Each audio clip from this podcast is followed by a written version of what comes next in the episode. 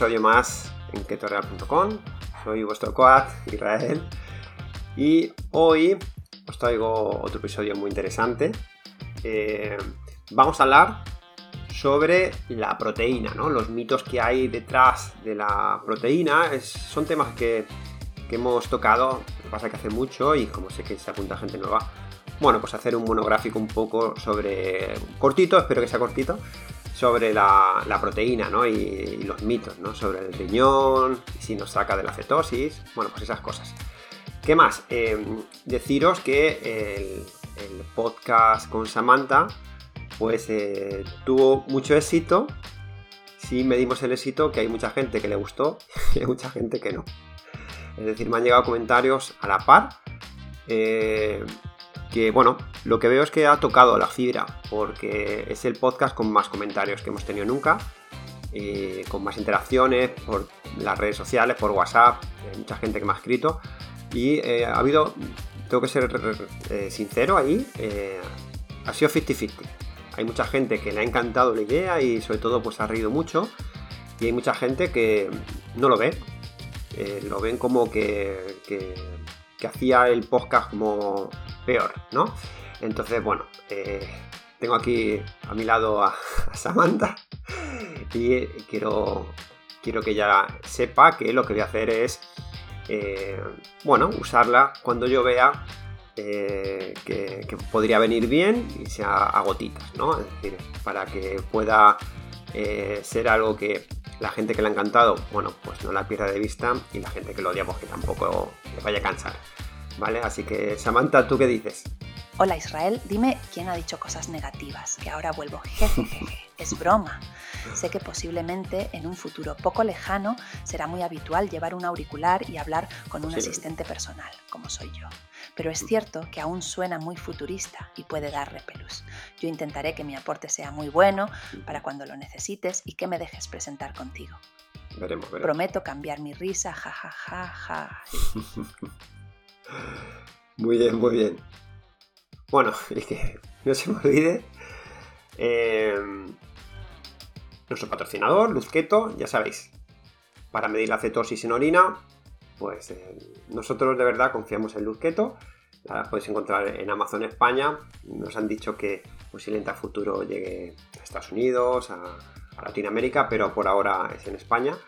Y eh, nada, pues las más rápidas, las más fiables, eso sí, las más sensibles. Así que cerrarla muy bien cuando abráis, hacerle solo un agujerito pequeño y tenerla muy guardadas, incluso fuera del baño donde no haya humedad, porque si no eh, se pueden estropear. ¿Vale? Así que ya dicho el patrocinio, eh, bueno, pues ya sabéis, si de, repente queréis hacer una dieta keto saludable y llevada por profesionales y que estemos las 24 horas a vuestro lado, pues entrar en ketoreal.com y, y ahí tenéis toda la información. Bien, bueno, pues vamos a empezar el podcast que de verdad es muy interesante lo que vamos a hablar.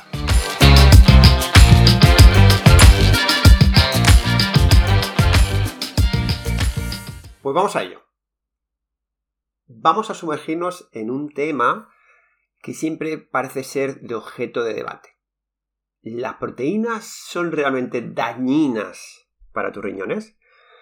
Bueno, incluso se habla también del hígado. Bueno, entonces, eh, este tema de verdad genera mucha controversia porque viene del pasado y bueno, pues aún se mantiene igual que, como digo siempre, los huevos, ¿no? De tomar dos huevos a la semana. Pero bueno, vamos a abordarlo un poco con rigor científico y también siempre, si eres una persona nueva, que este es el podcast primero o el segundo que vas a escuchar, ¿de, de dónde nace este podcast? Nace de una empresa que lleva 10 años pautando la dieta cetogénica basada en comida real 100% a más de 10.000 personas con un seguimiento por WhatsApp 24 x 7 de esas 10.000 personas. Y nuestros planes mínimo es un mes, que es el, más el, plan intensivo, ¿no? Entonces, fijaros, ¿no? 10.000 personas, un mes con ellos, las 24 horas, incluido fin de semana. Es decir, si nos escribes a las 11 de la noche, te vamos a contestar. Bueno, pues de ahí nace el podcast. Es decir, oye, es que tenemos tanta información, reales, porque lo que siempre hablamos, es muy fácil decir en un canal, oye, pues eh, esto es así o esto es así porque en un estudio eh, viene eh, de esta manera, ¿no? Y entonces nosotros validamos con estudios cosas que nosotros vivimos cada día. Por eso pensamos que, es muy interesante y, por eso pensamos que tiene acogida, porque la gente, creo, ¿no? Que, todo lo que contamos mm, lo ven real. O sea, eso es lo que también me, llega, ¿no? Decir, oye, es que eh, sigo a otros y es como muy elitista o... Sin embargo, lo vuestro parece que es más del día a día y al final es que, claro, es que es nuestra experiencia, ¿no? Del día a día. Así que bueno, con esto aclarado para la gente nueva, que os mando un abrazo desde aquí, pues vamos a empezar con el origen del mito. ¿Vale? Primero, vamos a entender de dónde viene este mito. Se ha especulado que consumir proteínas en exceso pues puede llevar a un deterioro renal. Esto se basa en el hecho de que el procesamiento de proteínas implica una serie de reacciones metabólicas que, en teoría, podrían ejercer presión sobre los riñones pero, ¿qué dice la ciencia al respecto? Bien, esto, esto que os acabo de contar, eh, yo lo he leído en un estudio en 1986. ¿Vale? En 1986, cuando eh, yo creo que nos, decían que fumar era positivo para, para la salud. Yo creo que hay anuncios en la tele. ¿Vale? O, cosas similares. Entonces, bueno, pues deciros que, por ejemplo, pues hay un estudio muy famoso eh, eh, que, lo que lo que habla es de eso, ¿no? De una dieta proteica y la función renal. Y concluyó que no hay evidencia que respalde una dieta que, sea alta en proteínas y que sea perjudicial para los riñones, ¿vale? Y eh, sobre todo si estamos hablando en riñones sanos. También tenemos clientes que eh, han pasado por nuestras manos que solo tenían un riñón sano. De hecho, lo tenemos aún eh, a uno de ellos, en, estos 10 años han pasado varios, y sin ningún problema, sin ningún problema haciendo análisis, control, ¿vale? Porque también el médico que le llevaba, pues, pues como la, la vez anterior, pues, bueno, pues hay muchos médicos ya actualizados que se dan cuenta que si se hace de una manera limpia y te enseñan las fotos si son comidas normales, pues ¿por qué te va a hacer mal, no? Entonces, lo que hay que dejar claro es que una dieta keto, limpia, eh, Imagínate que haces tres comidas. Pues metes a lo mejor tu yogur griego por la mañana o, o, esos dos huevos, ¿no? Eh, bueno, pues eh, eh, realmente en proteína no es mucho. dos huevos son 13 gramos o, así de, proteína, ¿vale? luego, la comida, pues a lo mejor me meto 200 gramos de pollo.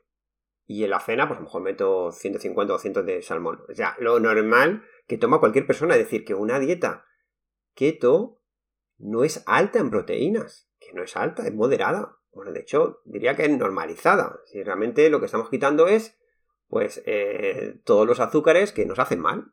Y ya está. O sea, es que no, no hay que darle tampoco un más bombo, porque si es que encima fuera que solo vas a comer pollo y vas a comer 30 filetes de pollo al día, pues digo, bueno, oye, pues a lo mejor, a lo mejor no. Pero es que, aún así. Pero bueno, ahí no voy a entrar ¿vale? Porque os podía hablar mucho de la dieta carnívora. No voy a entrar porque es un, tema ya que, es como que hay que probar. Y, bueno, de hecho, ahora que lo pienso, os voy a hacer una consulta eh, para que me ayudéis. ¿Vale? Tengo pensado em, hacer el podcast pero en vídeo. Es decir, abrir en nuestro canal de YouTube, pues eh, grabarlo en vídeo para que me veáis también y bueno, pues que ir contando un poquito también el día a día, bueno, eh, pasar ese podcast a vídeo y, porque hay mucha gente que, cuando tengo la cita me dice, anda, mira, qué bien que te veo, que solo te escuchaba, ¿no? Y me apetecía conocerte, quién eres, ¿no? Entonces he pensado en tirarme al barro, ahí sí que no sé cómo lo voy a llevar porque es una persona pues eh, introvertida, que tímida, ¿no? Eh, pero bueno, si esto lo estoy contando, porque igual que reaccionasteis cuando pregunté por Samantha, pues me gustaría que me, escribierais en las notas del podcast, en Spotify, en iVoox, donde lo escuchéis, si os apetecería que hiciera un canal de YouTube donde enseñara cosas, comida, eh, mi modelo de vida eh, y ese podcast, bueno, pues se quedará grabado también en audio y así hago dos cosas en una. ¿Vale? Así que bueno, perdonad por este pequeño inciso, pero como me ayudéis tanto a la hora de tomar decisión y, creo que este podcast es vuestro, pues qué mejor que preguntaros si realmente os gustaría que hiciera un canal de YouTube. Vale, entonces, bien, dicho esto, y volviendo al tema, que no hay evidencia actual que respalde esa idea, y fijaros, estamos hablando de una idea de una dieta alta en proteínas, cuando se ha dicho que una dieta keto normal, eh, la típica normal, eh, es una dieta moderada a normalizada. ¿Vale? Así que sin miedo, sin problemas, hacer una buena alimentación. Es decir, lo que tienes que eh, entender es una cosa. La cetosis no tiene nada que ver aquí. Es que no tiene nada que ver. O sea, es como si en el coche, pues en vez de echar gasolina, echo diésel. Pero eso no es lo que pincha la rueda, ¿entendéis? Es que no tiene nada que ver. Entonces, importante es eso, ¿no? Es decir, el hígado es un filtro que va filtrando, pero no tiene nada que ver con la cetosis, es decir, con la energía que le llega y que usa. ¿Vale? Entonces, importante, si estamos haciendo una alimentación keto bien diseñada, ¿vale? No vais a tener problemas renales nunca. Nunca, por lo menos nosotros en 10 años, con toda nuestra experiencia, al revés. Lo que vemos es mejora y os podríamos dar gente a quien podéis escribir y que os lo cuente en primera persona. Así que, mito fuera. Vale, pues vamos con otro mito. Vamos con el mito de la proteína y la cetosis. ¿Cuánta gente me dice que, oye, que veo que, que si meto un poco más de proteína me saca de cetosis y demás? Realmente no. Realmente eh, tienes que entender cómo funciona todo esto para daros cuenta que, primero, las fluctuaciones de la cetosis es normal, y creo que eso también lo hemos hablado bastante. Eh, el cuerpo va generando gasolina y la va usando. Con lo cual, depende de cuándo te mides, si estás en una buena generación, pues a lo mejor te sale cetosis alta, pero si estás usando bastante y no le ha dado tiempo a generar, ¿vale? Pues eh, baja. Es decir, la cetosis no es constante. Cuando uno entra en cetosis, no es que diga, bueno, ya estoy en 1,5 y ya lo mantengo. No, no, no, no. No es salir o entrar es que hay muchos grises. Es decir, tú puedes estar en 0,7 haciendo una keto súper limpia, pero si te han medido, pues en una hora, por ejemplo por la mañana, cuando tu cuerpo, el hígado ha generado la propia glucosa, pues te vas a más bajo. O sea, eh, esto es importante, ¿vale? Que lo sepáis que eh, cuidado con la medición de la cetosis porque es algo que vemos que a la gente le, deprime mucho, ¿no? Está haciendo ese esfuerzo y piensa que no, que tengo que subir a 2. No, no, no. Deja el cuerpo. Deja al cuerpo que fluctúe, que es lo normal.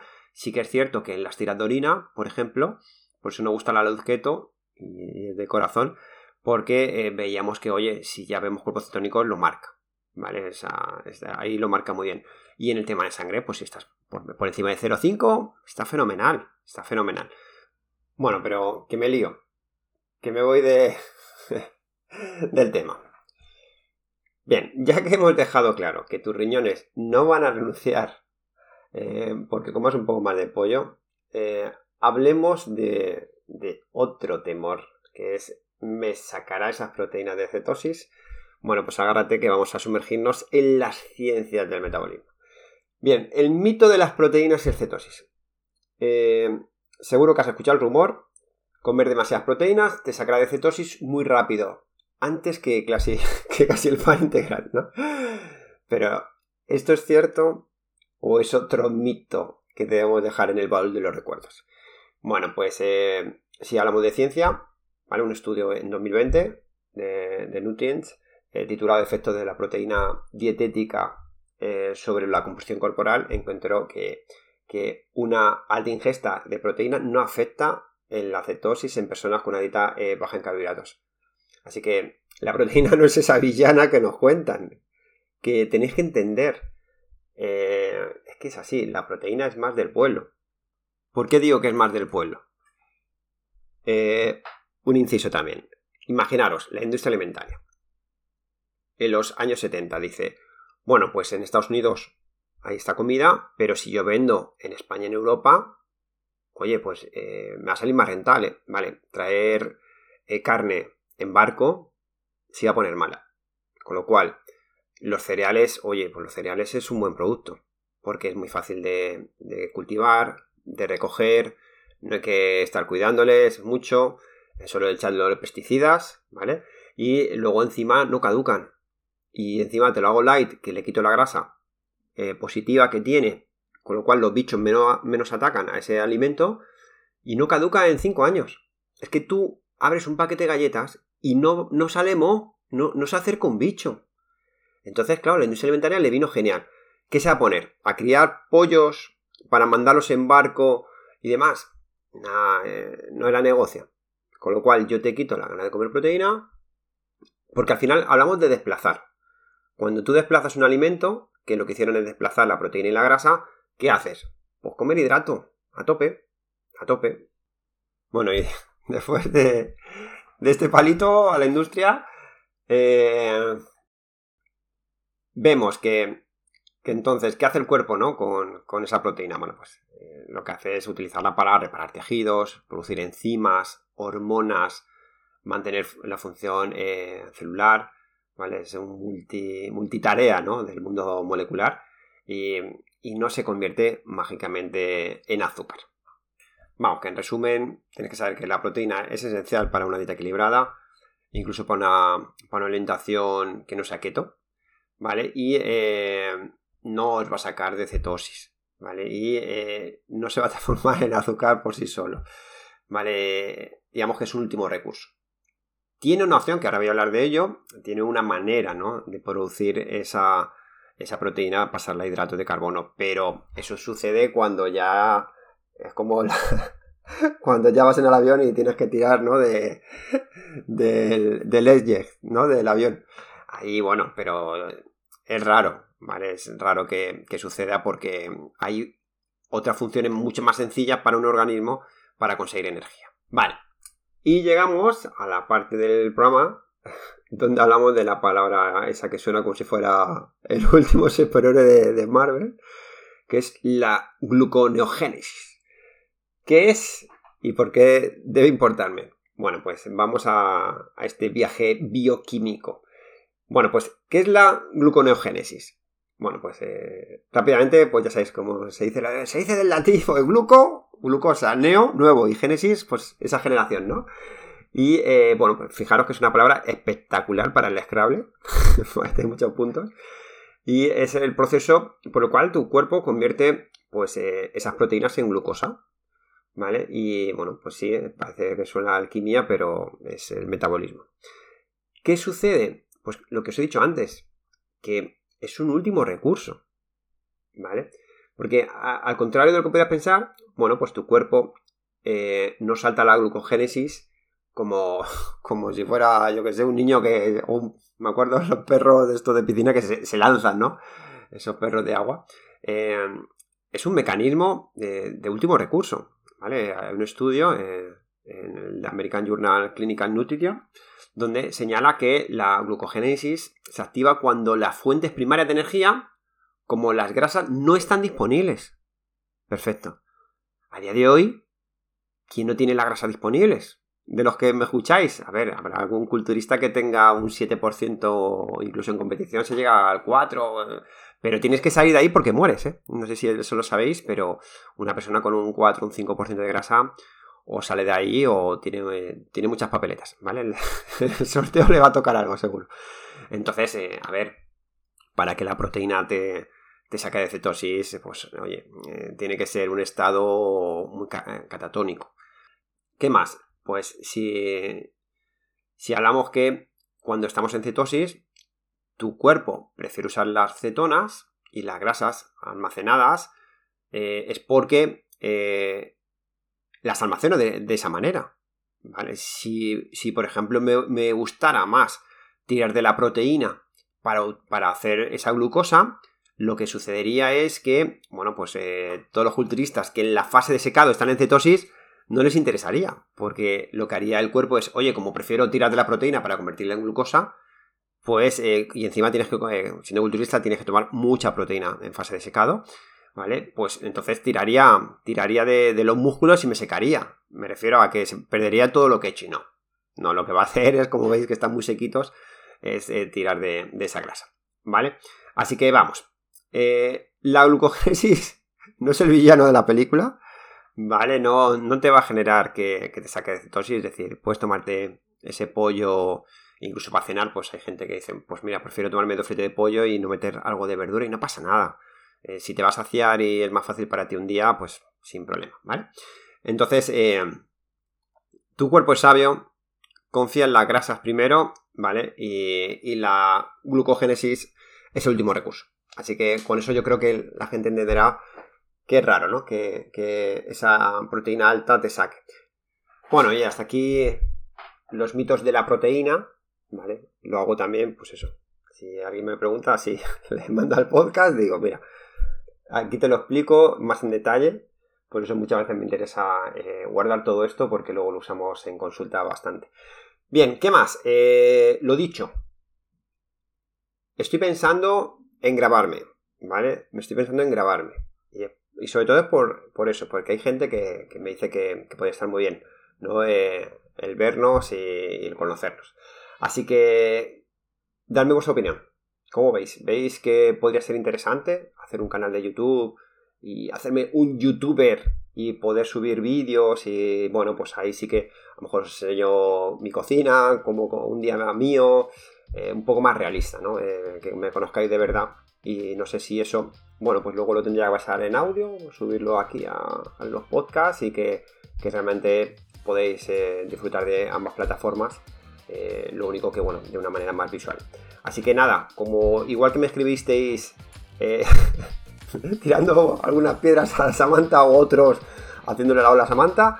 En este caso os pido, por favor, que me ayudéis a tomar esa decisión y que me pongáis, eh, pues eso, sobre todo porque ayuda ¿no? a subir el podcast, los comentarios dentro del podcast.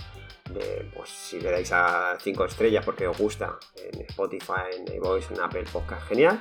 Pero luego, sobre todo, un escrito. Oye, Israel, me encantaría, pues perfecto. Tal, pienso que estaría bien o no no, no, lo hagas. no seas tonto, que yo estaba ahí, es lo peor. Vale, así que bueno, eh, de verdad eh, os agradecería mucho que, me dierais vuestra opinión porque estoy muy indeciso, no sé qué hacer. Es un salto muy grande, eh, sobre todo para una persona como yo y bueno, como, como me costó igual hacer el podcast, la gente que me siguió desde el inicio pues no, tenía claro si esto iba a ser adelante y ya llevamos ya dos años pues eh, el otro caso pues es eh, lo mismo, ¿no?